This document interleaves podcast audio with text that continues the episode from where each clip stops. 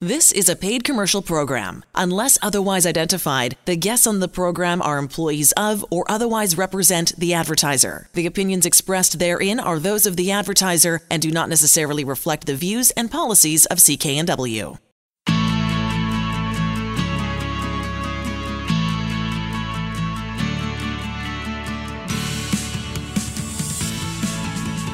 Welcome to Dollars and Cents. I'm Elaine Scullin, along with Blair Manton from Sands and Associates. They're experts in helping you get out of debt. So we're going to look at options, uh, options and consultations. The things, if you're in debt, what, what are you going to choose? How are you going to look at it? All the different options that people have. Uh, and you should consider, there's there's all kinds of different ways to do it. And the thing is about Blair, which is one of the best things, that he's so knowledgeable about the good ones and the ones that people are a little bit prone to use that then find themselves even more of a pickle. So to, to start this segment off, let's talk about some of the common options that folks may encounter when they're actually thinking about taking some action to manage their debts, and then some of the pros and cons to each. Yeah, so this is a situation where somebody knows, okay, I'm not comfortable right now. I might be making my minimum payments, but I know I'm not getting out of debt, or maybe something massive has happened, whether it's a job loss, you know, a marriage breakdown, uh, maybe a sickness of themselves mm-hmm. or a close family member. So something's happened where they're not in a financially comfortable situation anymore, and people start to, you know, look around. Well, what is it that I can do? I've got a bunch of debt.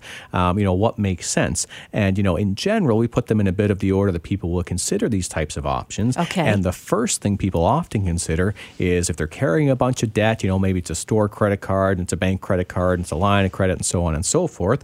They try to see, well, can we consolidate this debt? So they go to the bank and they try to get a bank debt consolidation loan. And that's putting all those things into one into one payment, mm-hmm. but it's not necessarily Um, a smaller amount that you end up paying, or am I wrong about no, that? No, you're completely right. So in a consolidation loan, there's no reduction in your debt. So if you owed twenty thousand dollars across four different banks at various different interest rates and due on various different days in the month, what a consolidation loan does is the new bank goes and pays off all of the other debts, and then you have one debt that you're going to pay each month. You're going to pay it on a certain day.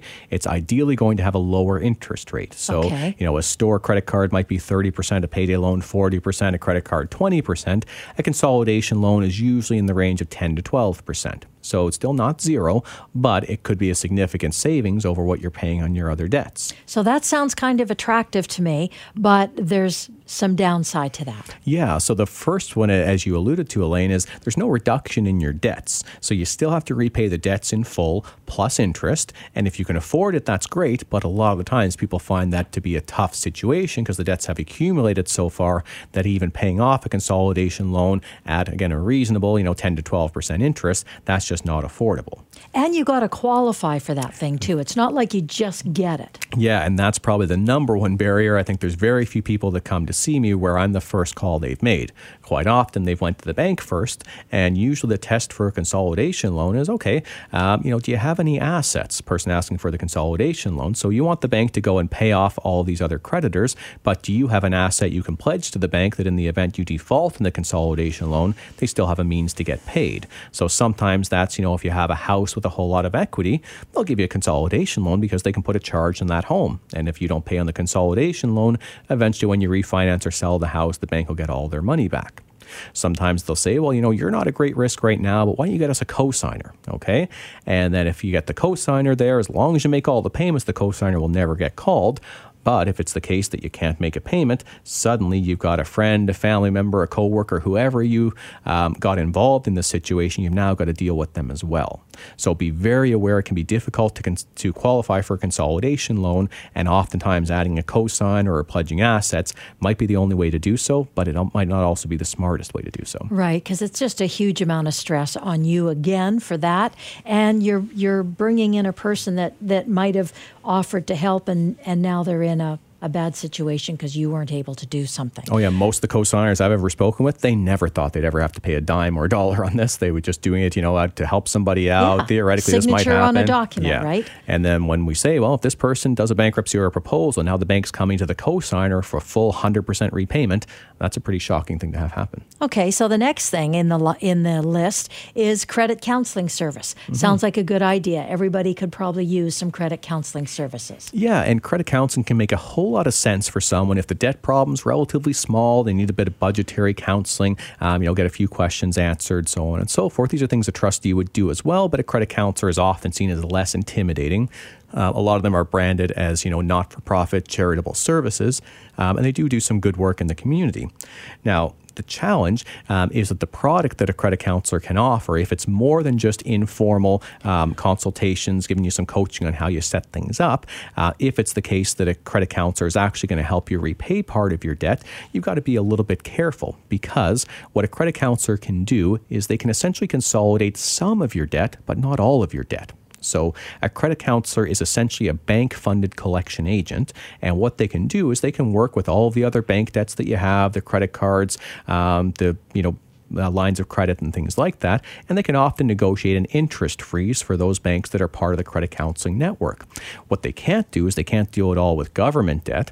They can't deal typically with payday loans. Um, there's a bunch of other types of debt that just can't be dealt with as a part of a, con- a credit counseling plan. So you need to be careful that if you're going to uh, go on a credit counseling plan that it's actually going to solve the whole situation.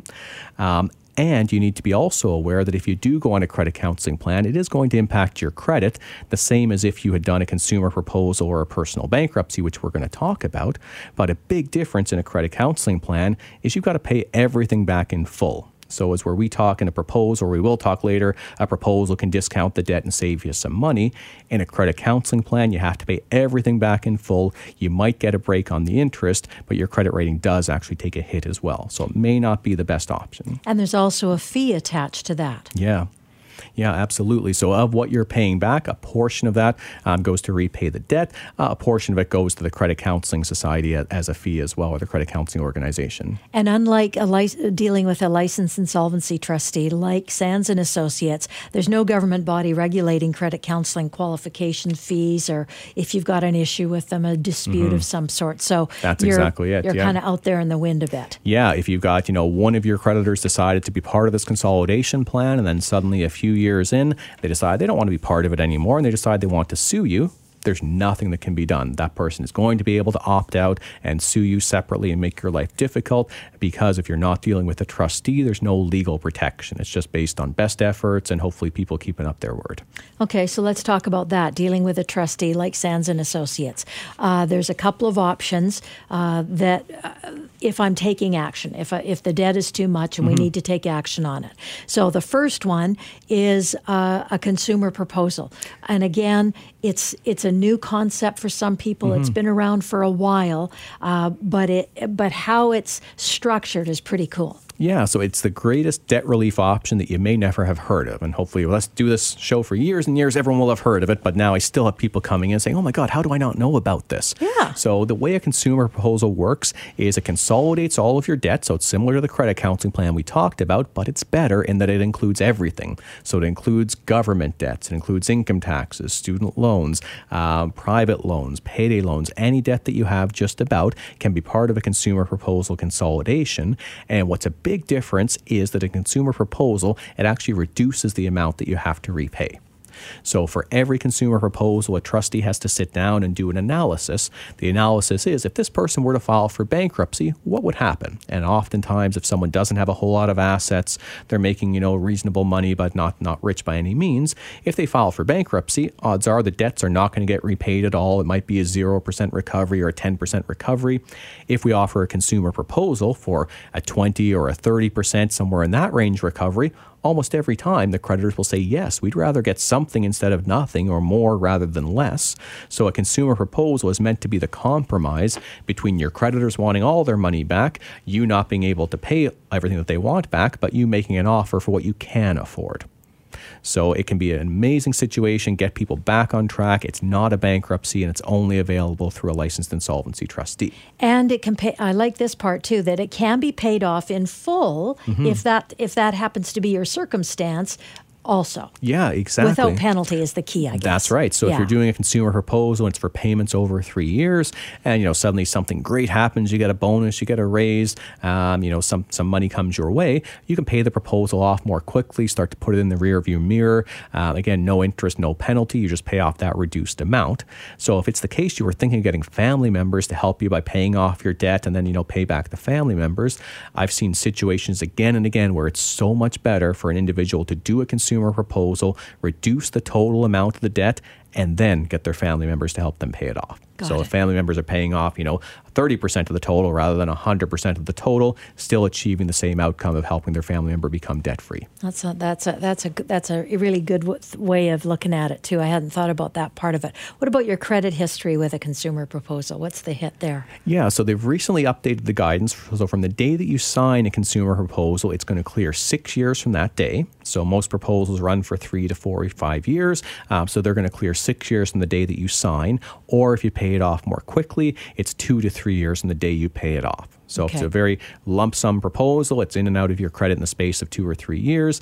Um, if it's going to run for the full term, the max, maximum time it would be on there is for six years. Okay. And then the other option that only a licensed insolvency trustee can uh, help you structure and get you through is a personal bankruptcy. Yeah. So personal bankruptcy is a situation where you throw up your hands and you say, you know what, I can't even afford to do a twenty to forty percent repayment, um, but I need help. The debt's are so significant that I just can't face them and things are happening. You know, maybe I'm being sued, wages taken and things like that. A personal bankruptcy allows you to start back at zero. The amount you have to pay are one hundred percent set by your income. So it could be a million dollars of debt or a few thousand dollars of debt. What the person has to repay depends on how well or not well they're doing at that specific moment. So bankruptcy for most people, it's over in nine months. Uh, for most people, it costs them about eighteen hundred dollars, which is split into two hundred dollars a month over those nine months. But there's a huge amount of aspects and complexity. It's not something we go into as a first objective, but for many people, probably, you know, about a third of individuals in B C who see a trustee, two thirds will do a proposal, about a third will end up doing a bankruptcy. Okay, and because we asked the question with the consumer proposal, what about your credit history? Yeah, it's a little bit more severe. So a bankruptcy uh, reports as an R nine, where R one is perfect credit. So a bankruptcy is a little more severe than a consumer proposal would be. Um, and a bankruptcy clears six years after your discharge date. So if a bankruptcy was nine months, it's going to clear six years plus those nine months. It's not that different from a consumer proposal being clear. It's not a black and white difference, but it is more significantly bad. It is slightly worse, sorry. Right. More, it is worse for you than a, a consumer proposal would be. Okay, so anything else that we should keep in mind when we're kind of considering or evaluating each of those that you want to add as we sort of wind down this segment? Yeah, you know, I think just from a comfort perspective, you want to make sure whoever you're dealing with is licensed and regulated. Um, debt matters are regulated by the federal government. There are no credit counselors that are regulated by the federal government. The only professional that is regulated is a licensed insolvency trustee. So if you come to an L I T, you know you're in the right spot to get the best advice. Here's the one eight hundred number for Sands and Associates, six six six one, three oh three oh. Go to their website, sands dash trustee dot com. You're listening to Dollars and Cents.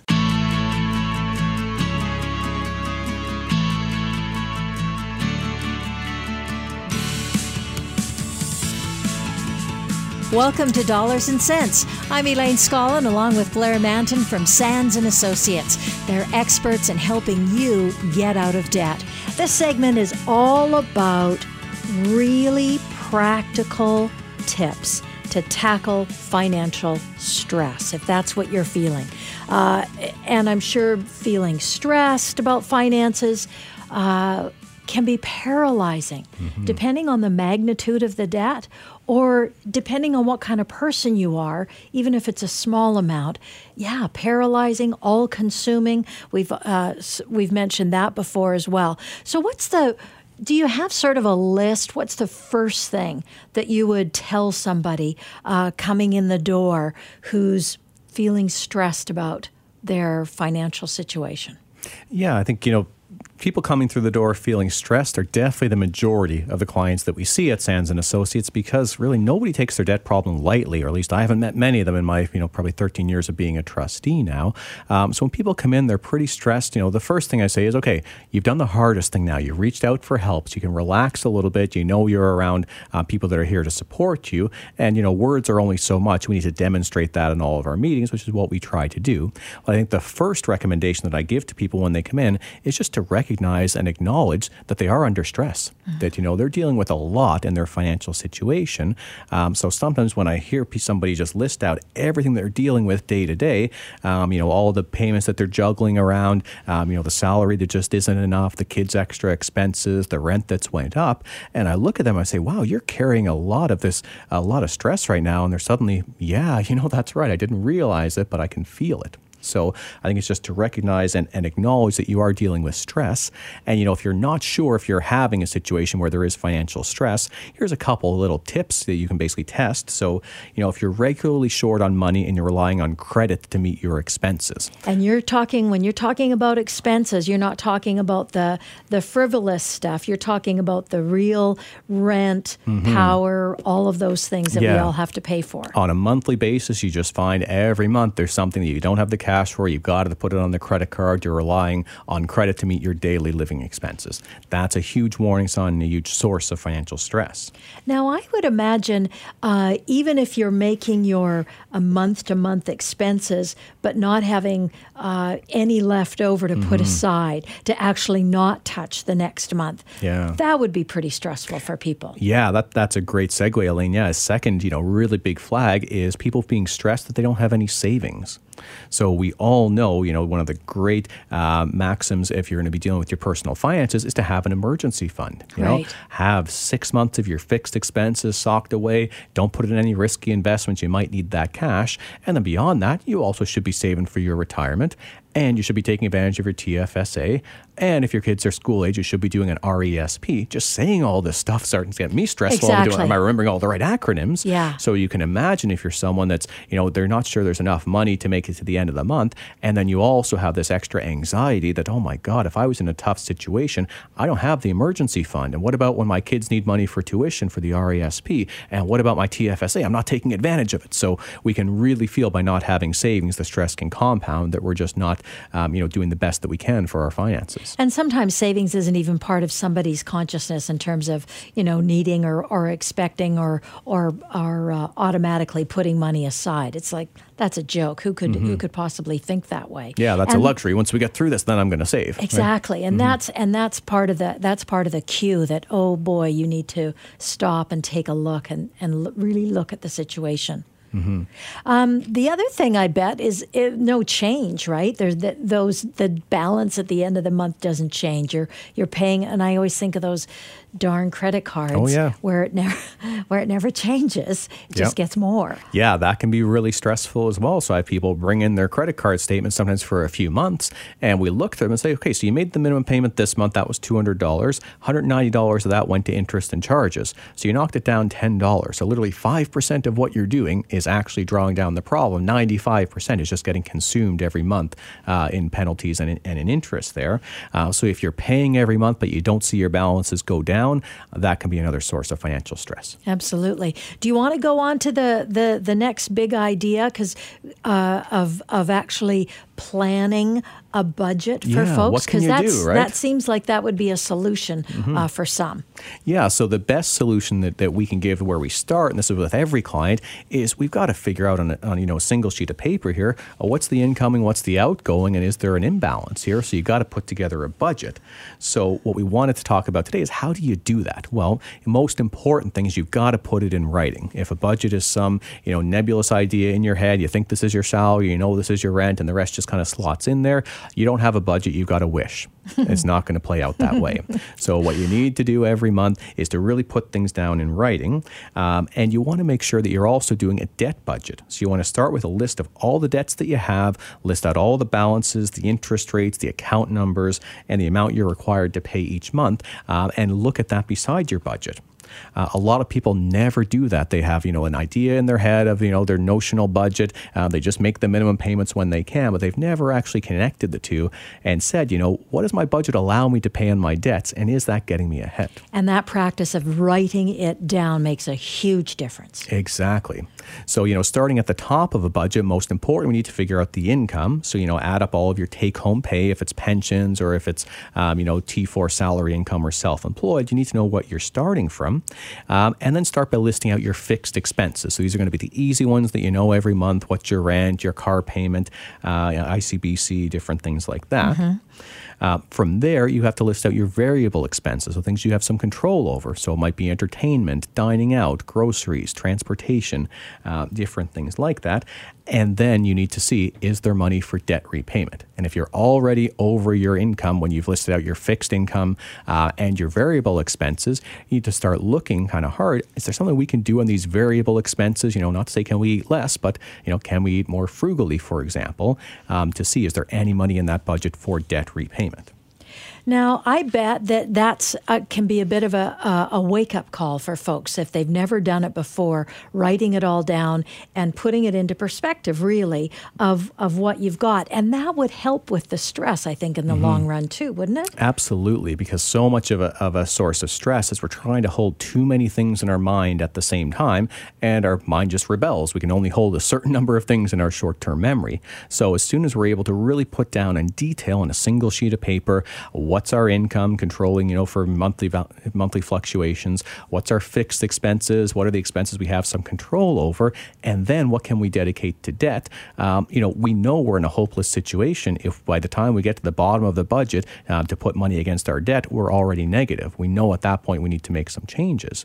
You know, conversely, um, if we're able to list down our fixed expenses, our variable expenses, and we've got lots of money left over for debt, well, then we can be strategic on how we deploy those funds. And you'll help me figure that out as well. Of course, yeah. So if you come into Sands and Associates, one of the first things we're going to look at is, you know, do you have the ability to get out of, from under this under your own steam? So if we just do a budget for you, figure out here's how you prioritize your debt repayments, is that enough? In most cases, it's not, unfortunately, because a lot of the time these debts have accumulated, they're too significant. Uh, but in some cases, it's enough just to really be structured and make sure you're, you're tracing where your money's coming and going to. I think it's really important. You've got a really good list of things to remind people of. Um, that it this doesn't happen overnight. You don't get to fix it overnight. That's just not realistic. We yeah. can do a lot of things overnight. We can't do that. No, that's exactly right. And, you know, it's the old adage, you know, the problem didn't arise overnight. You've probably been dealing with this for years, so you can't expect an instant solution, but you can expect some instant relief that, and the feeling that you're dealing with something if you do take some steps forward. So it's really important. Be kind to yourself. You know, give yourself a break. Beating yourself up for bad financial decisions you made years ago that you're still dealing with, that doesn't doesn't serve anybody at this point. So be a bit kind to yourself, reach out for some professional help, and start with the budget. And that's the key, right? You've already you've already taken that first enormous step by asking for some help. You've done the research, you've looked around, you can tell that now I'm ready to do this. And these guys, Sands and Associates, at any of their seventeen offices, that's the best place to start. Uh, if you want to give them a call and set up your first free uh, consultation to get yourself out of debt, the one eight hundred number, six six one, three oh three oh. Go to their website. It's terrific. If you haven't seen it yet, sands dash trustee dot com. You're listening to Dollars and Cents with Blair Manton from Sands and Associates.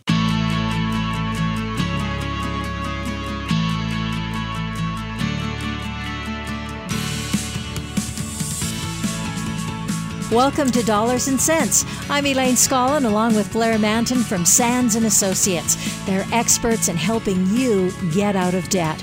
So, covering all the good reasons, and I know you've just listed five, but I'm sh- there, there's lots, mm-hmm. why you should take charge of your finances now. Yeah. Not put it off.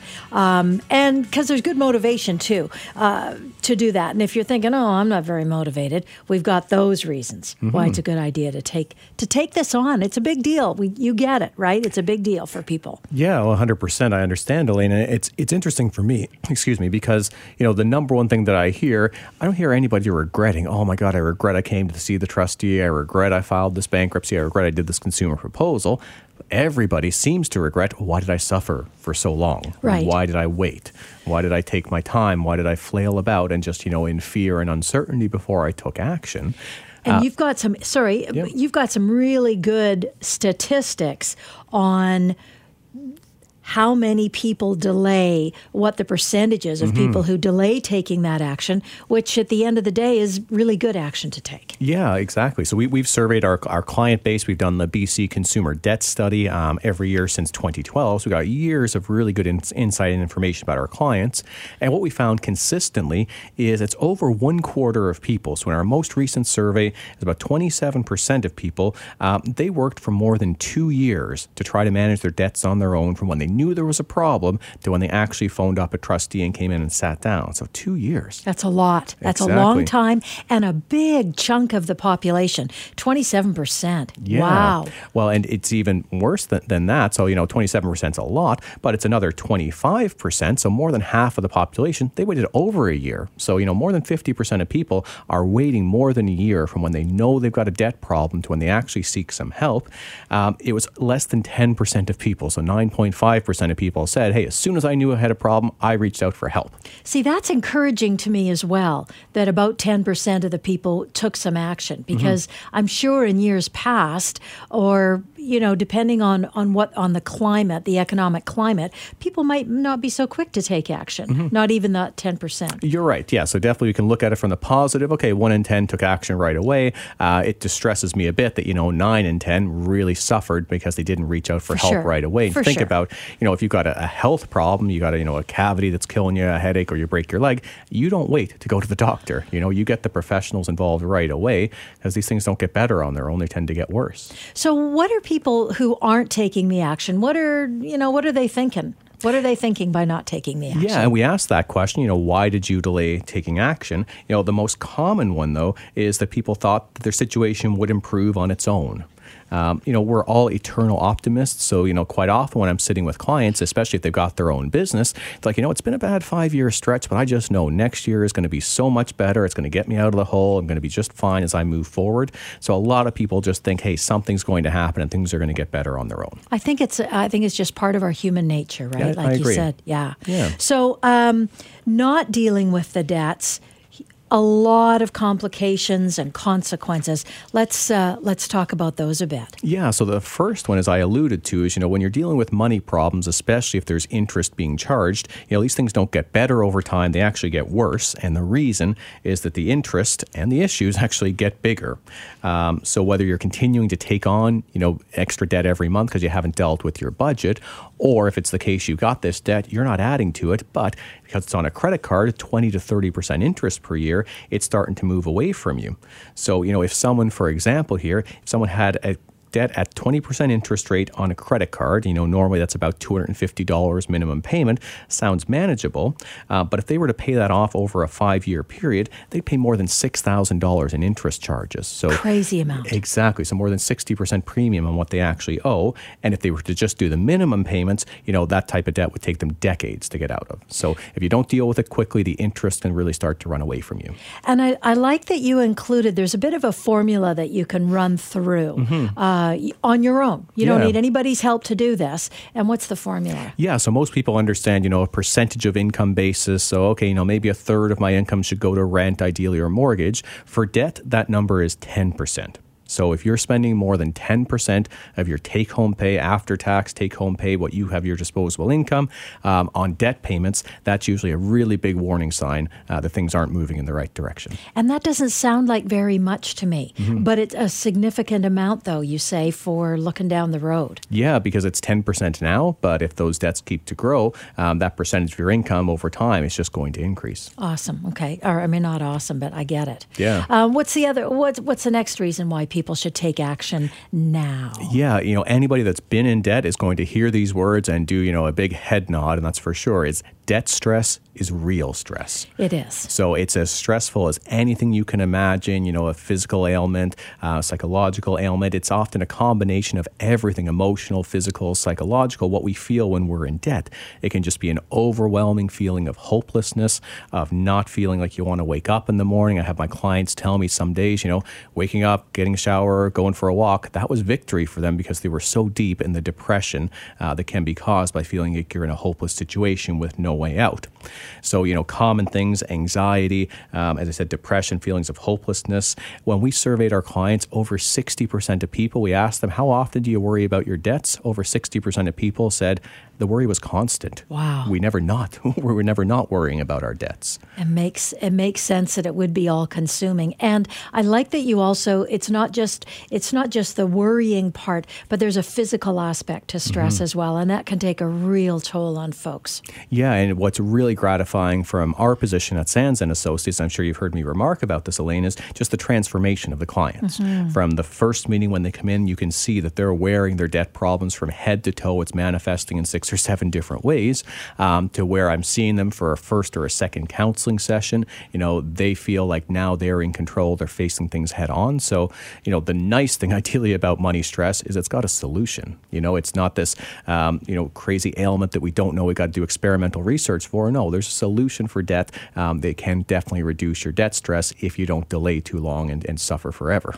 Which kind of leads us to that third reason uh, why it's important or almost urgent to take care of your finances now, is that idea, and that's part of the emotional stress, is being panicked yeah. about about the situation, and you can, oh, oh, I can do this, and then you rush ahead and do that. Exactly, yeah. So our third factor here is what we've said is, you know, panic can lead to hurried decisions.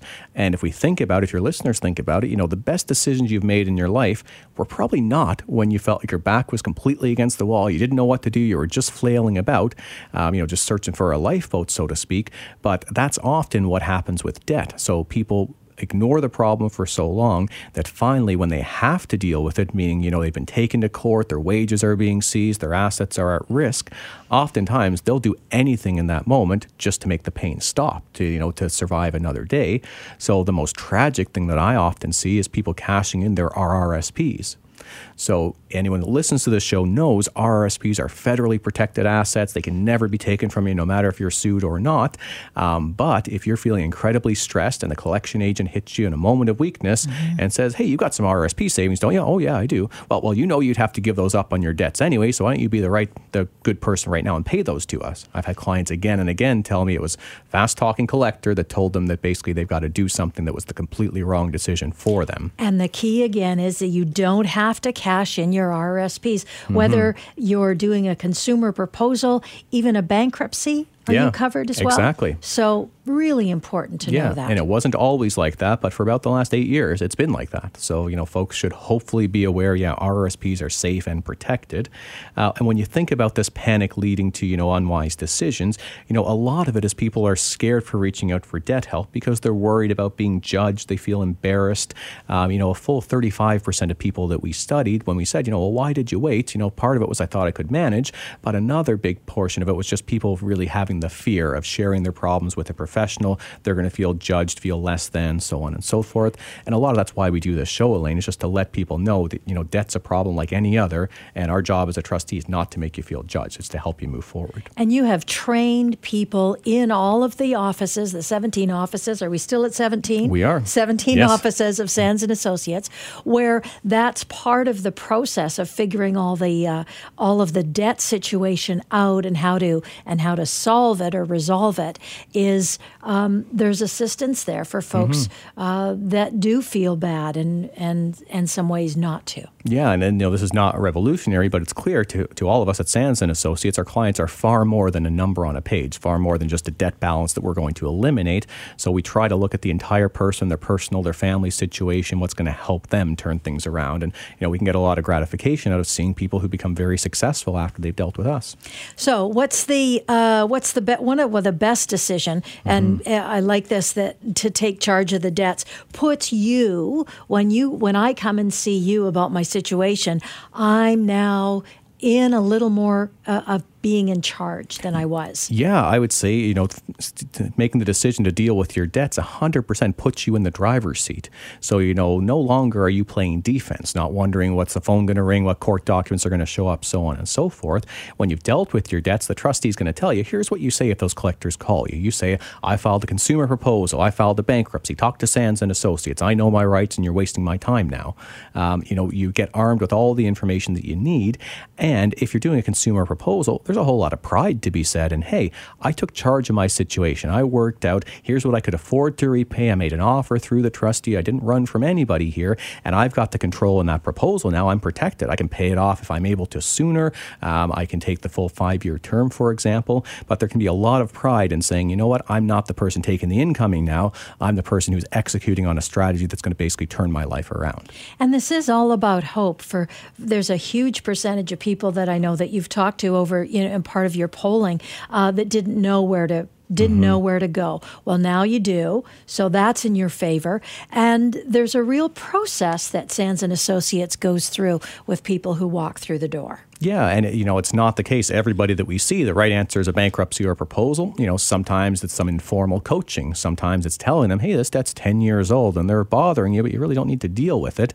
Sometimes it's just arming with information, you know, giving even just a little bit of informal coaching and then helping the person, you know, get some confidence back and understand they can manage themselves on their own. But in the situation where someone's spending more than ten percent of their income on debt payments, it's pretty rare we can't do a better job for them than what they're doing right now.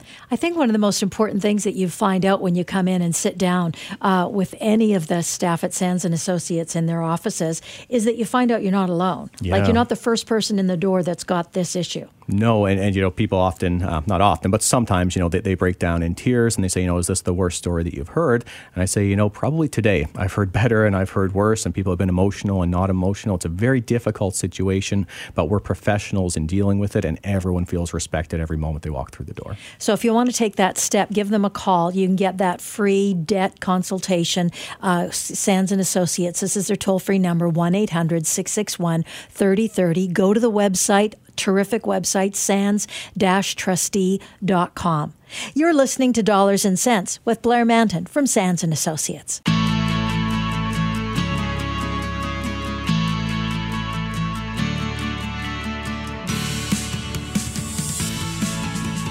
Welcome to Dollars and Cents. I'm Elaine Scullin, along with Blair Manton from Sands and Associates. They're experts in helping you get out of debt. So this segment's all about student debt. And when I first started reading about what we were going to talk about, Blair, I thought, oh yeah, well, I don't have any student debt. But I know people who do mm-hmm. and that are still dealing with it. And these are, you know, professionals in their thirties and forties in some cases. Uh, so this is really good information, not just for you if you happen to have student debt, but if you know somebody that has student debt. This is some really good ideas uh, and tips and some encouragement for mm-hmm. you on how to take it on. Yeah, it's harder than it's ever been to get a good education these days. You know, tuition's more expensive, living is more expensive, so student debt has become a fact of life for a lot of people. So it is a big issue for people. Yeah. There's no question about it. So what advice do you have uh, for current students or people even coming to the end of their studies? studies, uh, who haven't quite got that job yet or who are in line uh, to deal with the, the student debt? I mean, it sounds like such a drag to be starting a new career yeah. with that big kind of collar of debt around your neck. Yeah, so I think there's, there's different kind of layers or, or steps to that advice. So we'll go through that kind of in, in detail today, um, you know, whether you're just starting out or you're out of school already. Um, you know, I think first off, just for our listeners, you know, just kind of painting the picture, we know yeah. what, what's the significance of, of student debt as of now. Um, you know, in twenty eighteen, the Canadian University Survey Consortium, uh, they surveyed fifteen thousand graduating students, um, and fifty percent of those finished with debt. So it's, again, one in two now. Um, yeah. uh, dealing with student debt, and the average debt was just under twenty-eight thousand dollars. Which, in my mind, and, and, and I could be completely wrong about this, that sounds like kind of a starting wage, depending on what industry you're entering mm-hmm. into. Yeah, oh, definitely. That's, you know, a reasonable starting wage, depending on, you know, your hourly wage. But, um, but yeah, you know, that's that's a pretty significant, um, you know, stone, so to speak, around your neck. And not to say it's something that's going to drag you down. It won't if you're going to be able to earn the income to support it, um, but it can be a challenge. Um, you know, in our most recent consumer debt study, it's just under five percent of people that filed for bankruptcy or did a consumer proposal said that a student loan was the primary cause, the reason why they were dealing with their debts. You know, it's much more common, and it's, you know, it's a, it's a factor in other situations, but for five percent of people, uh, it was the main reason why they were doing a bankruptcy or a proposal was because of the student debt. Because they couldn't get out of it, and mm-hmm. then everything else just added on top of it. Yeah. The student debt, uh, as we know, and I know that we're going to talk about that in this segment, uh, it's it's a challenge to deal with. There's not a lot of wiggle room, mm-hmm. so to speak. Yeah, it's the government. The government's got more power than anybody else, as, as all of our longtime listeners would know here. Yeah. Um, so in terms of advice from before... Yeah. What do you do? So before you're a student, um, you know, first off is, again, coming back to that classic idea of making a budget and figuring out what do you actually need. So, you know, figure in your tuition, your books, your rent, groceries, other costs of living. Um, think about, can you get a part-time job? Can you be a T A? Can you mark? Can you do various different things uh, to defray some of the costs? Uh, and have a backup plan, you know, in in the event that you can't make that, so, that sort of income. Um, you know, is there anything that you're going to be able to do to fill the gap? Is there any other sources of parental or, or family resources there? Um, also be careful that, um, you know, if you're awarded a bunch of money and you don't need it, don't take it. Don't you know, take it. Just because the government's going to give you ten thousand dollars, not give you, loan you ten thousand dollars, uh, and you only need seven thousand dollars, it's generally not a wise decision to say, oh, well, I don't have to pay interest on this for a few years. Let me just take this money. I'm sure it'll come in handy somewhere. Uh, years down the road, you won't remember what that extra money went for, but you can bet you're going to curse that you took more student loan than you actually needed because you will be paying it back with interest. See, I think this is really good information for parents of students as well, right? Mm-hmm. Especially the budget part. Yeah. Uh, Uh, really, really good idea. So what what about other resources? What what what is available to students these days? Yeah, so R E S Ps are, you know, relatively new in the last ten years-ish or so. So ideally, a lot of current students are finding there are some resources they can access through there. So, you know, obviously make sure you know if your parents have an R E S P or right. another and family member has started that, it. That a parent starts. Yeah. Uh, now, with advent of the internet, obviously, it's easier than ever to find out more and more about scholarships, bursaries, awards, different things that you can apply for. Uh, I remember I went to York University, and uh, back then I would type into Google, you know, different awards, bursaries for the business school, and I found things that people wouldn't apply for every year. I applied for them. It was five hundred dollars here, three hundred dollars there, you know, essentially free money from just completing a pretty simple application.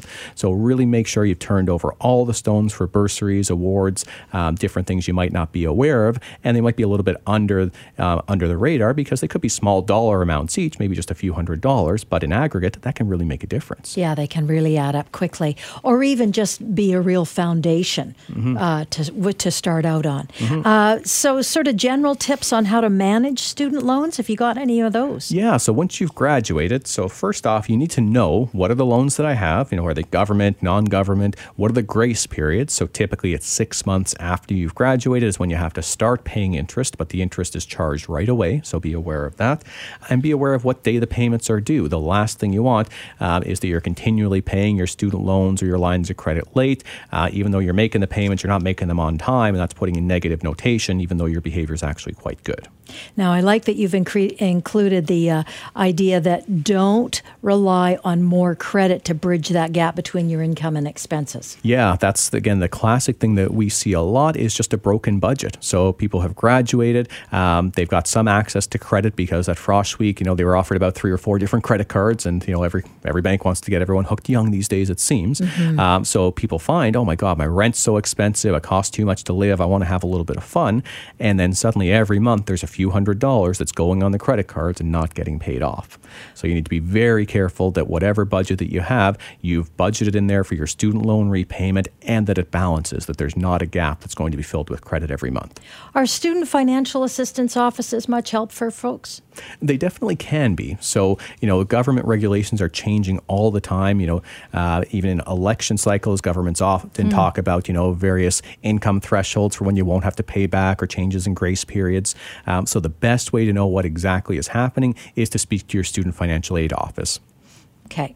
So let's look at some strategies to deal with student loan debt. And I know that you, that you as a licensed insolvency trustee are often helping people, and you mentioned it first off, that student debt was the first thing that got somebody into uh, a jam and, mm-hmm. and debt accumulated after that. Yeah, so there's definitely things you can do to deal with your student loan, and the trustee can help you with those.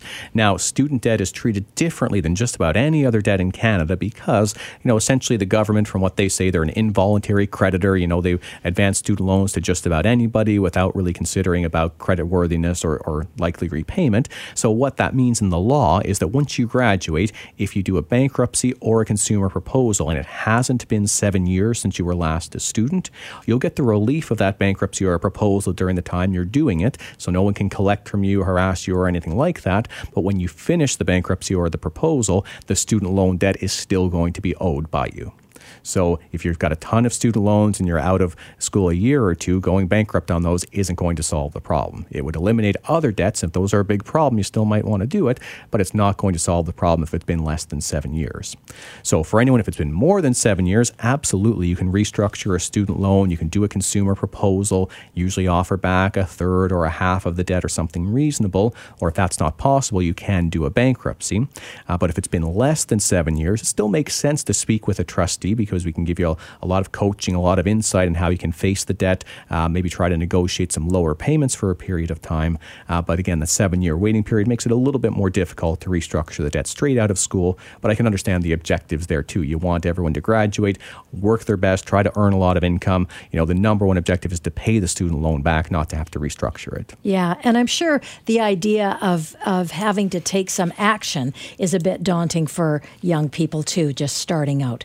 A bank bankruptcy, especially thinking that that might be an option, but you're going to help them figure that out. Mm-hmm. Yeah, bankruptcy would only be the option if there's no other option. And I can't see, you know, recommending to someone that they would go bankrupt if it's not going to deal with their student loans. Now, in some cases, you know, someone might be a fresh graduate, they've gotten into an I C B C accident, they've had a million dollar liability assessed against them. They probably need to go bankrupt, even though the student loan is going to survive. At least they're going to deal with the other massive debt. Uh, but for the most part, it's best to try to work, earn income for a few years, see what's the best you can do. And usually the government's going to be relatively reasonable for the first few years. It's when they start to start seizing your wages, seizing your assets, sending you over to collection agencies. That's when you'd want to reach out for help. Now, if any of this information's ringing a bell for you and you want to get some some either advice or some help, give them a call, Sands and Associates. You can get a confidential free debt consultation. This is their one eight hundred number, six six one, three oh three oh. Go to their website. It's also terrific, sands dash trustee dot com. to learn more. You're listening to Dollars and Cents. The proceeding was a paid commercial program. Unless otherwise identified, the guests on the program are employees of or otherwise represent the advertiser. The opinions expressed therein are those of the advertiser and do not necessarily reflect the views and policies of C K N W.